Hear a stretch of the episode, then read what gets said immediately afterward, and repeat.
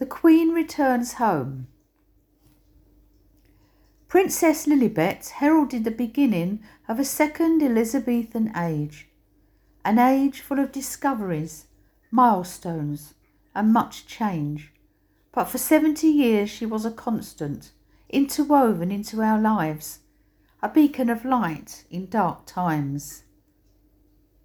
We belong to something far greater than ourselves, and the Queen knew only too well, showing kindness, forgiveness, wisdom, and love to those she met, embracing all faiths, bringing people together in her own indomitable way, a uniting force superseding boundaries.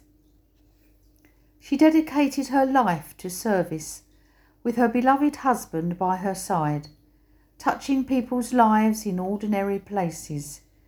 I do not say rest in peace.